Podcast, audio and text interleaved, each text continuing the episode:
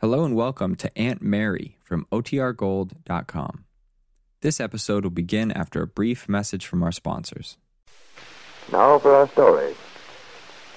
Nicholas Dorn, the young writer, had telephoned Aunt Mary the previous evening after he and Peggy Douglas, Aunt Mary's pretty niece, had decided that the date for their wedding should be the following week, as soon as arrangements could be made.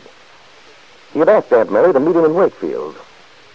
Later, in the Brown Palace Hotel lobby, after Aunt Mary had told him the whole history of Peggy's relationship with Bill Meade, he had confessed he was deeply in love with Peggy, in spite of all his theories. After Aunt Mary left, Nicholas went up to his room, only to pace nervously up and down, unable to work.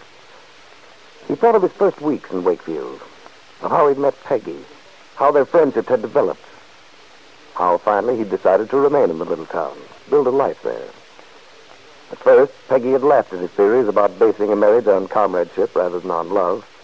But, persuaded by his sincerity, she had finally decided he was right, had consented to the strange partnership. Then, last night, she declared that she wanted to go ahead immediately, that she felt marriage to Nicholas would be the only way for her to recover from the hurt she'd suffered through Bill Meade. Now... Now, Dorn, you're certainly a fine example of the smart, cynical young man about town. You and all your fancy theories. Good are they now? You're in love with Peggy, and that's that. More, she doesn't give a hoot about you, and you know it. She told you so. Thinks you're a nice guy. You, you big dope, have gone overboard. Can't sleep, can't eat. Well, you deserve it. You had to stick your neck out.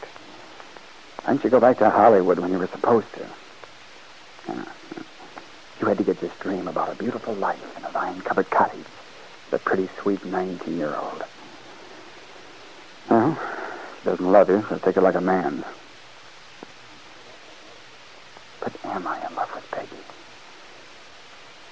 Or is it just because Peggy's in love with this Meade guy, and I want something because I can't have it? No, no, no such luck. In love with a girl, let's face it. Huh? What are you going to do? Stand around here all night bemoaning your fate? What you need, Dorn, is a drink. A little while later, shaved and feeling somewhat better for a shower and a change of clothes, Nicholas went downstairs, entered the little cocktail lounge of the hotel. A beautiful, well-dressed girl was sitting at the bar. In his lonely, desperate mood, he had an urge to talk to her.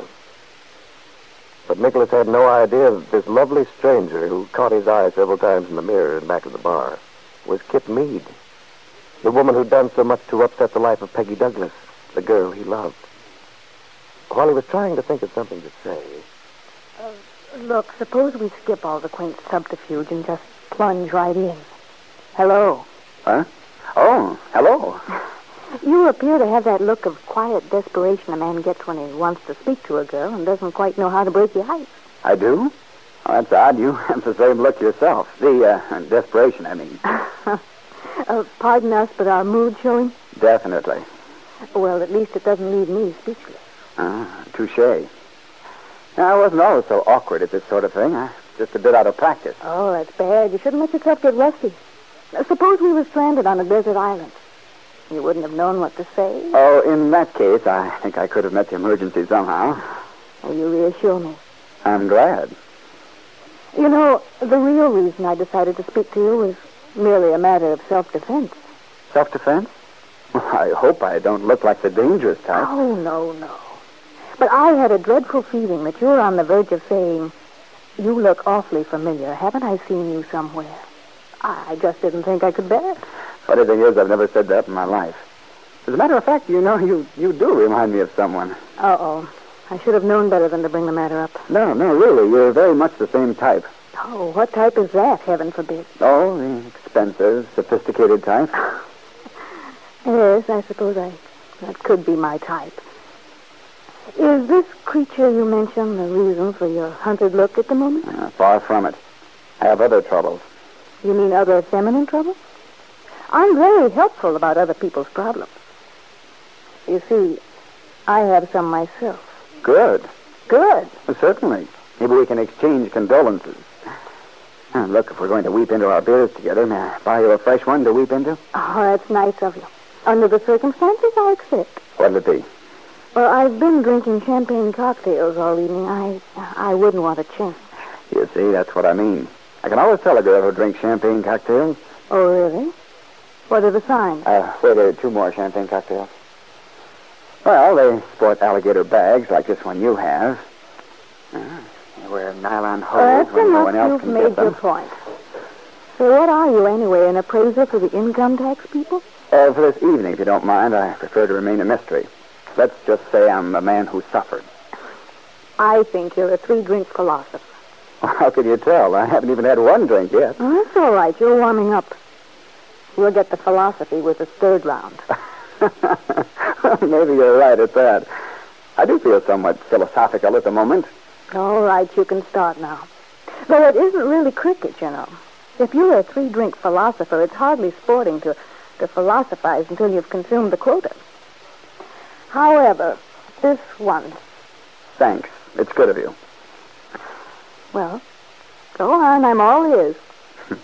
there, there, you see. You're going to spoil everything.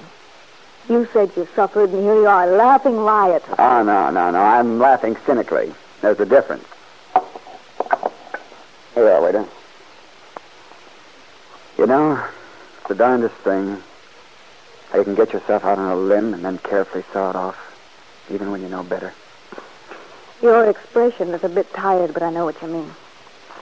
Is that what's the trouble now? Hence the suffering look, the great despair? Mm, something like that. Well, you'll have to be a bit more explicit. This is one of my duller days. The question is, are you really in love, or do you just think you are because someone you're interested in is in love with someone else who's not in love with him or her? Um... Uh, look, my friend, let's go way back and start all over, slowly. I mean, is it love or is it frustration? Do you want a thing because you can't have it, or would you want it anyway? If you'll stop firing these rhetorical questions at me and get down to cases, I'll, I'll try to think of an answer. Or do you want an answer? Yes, I do. Well, then, let me give you this gem. Gathered after years of research into the mysteries of life. Don't beat your head against the old stone wall. Don't ever think you can make someone love you if that person's in love with someone else. Believe me, it, it won't work. You sound as though you mean that. I do. And if you'll pardon my being so smug, I ought to know. I've just come from a long struggle of that sort. And I've failed. I'm sorry. Well, that's all right. I'm not asking for sympathy, really. I suppose I have it coming to me in a way. But I'd just like to tell you, for what it's worth, that if you're thinking of marrying someone, as I did, even though you know she's in love with someone else, you're making a terrific mistake. Ah, I suppose you're right. You can believe me, I am. I've tried it. I did everything I could. But you, you can't fight a thing like that. Funny thing is, I don't... I didn't believe in love. What? Yeah, I mean it. People get themselves all tangled up emotionally. What happens? It's a lot of grief to all concerned. Certainly. The worst of it is, it's like a fever. Once you've got it, you've got it. Of course, there's always the hope that it may wear off. Yeah. You don't want it to. That's the trouble. Well, if you're smart, take my word for it. If there's still any hope of escape, don't do it. Go away. Forget it. But don't gamble on changing another person's feeling for you. Nothing in the world can do that. Somehow, I think you, I think you know what you're talking about. I do. Only too well. You know, I think perhaps I'm going to take your advice. You will if you're smart, my friend. Well, here's to you. And to you. And so Nicholas Dorn, who loves Peggy Douglas, and Kitt Meade, who loves Bill, wish each other well.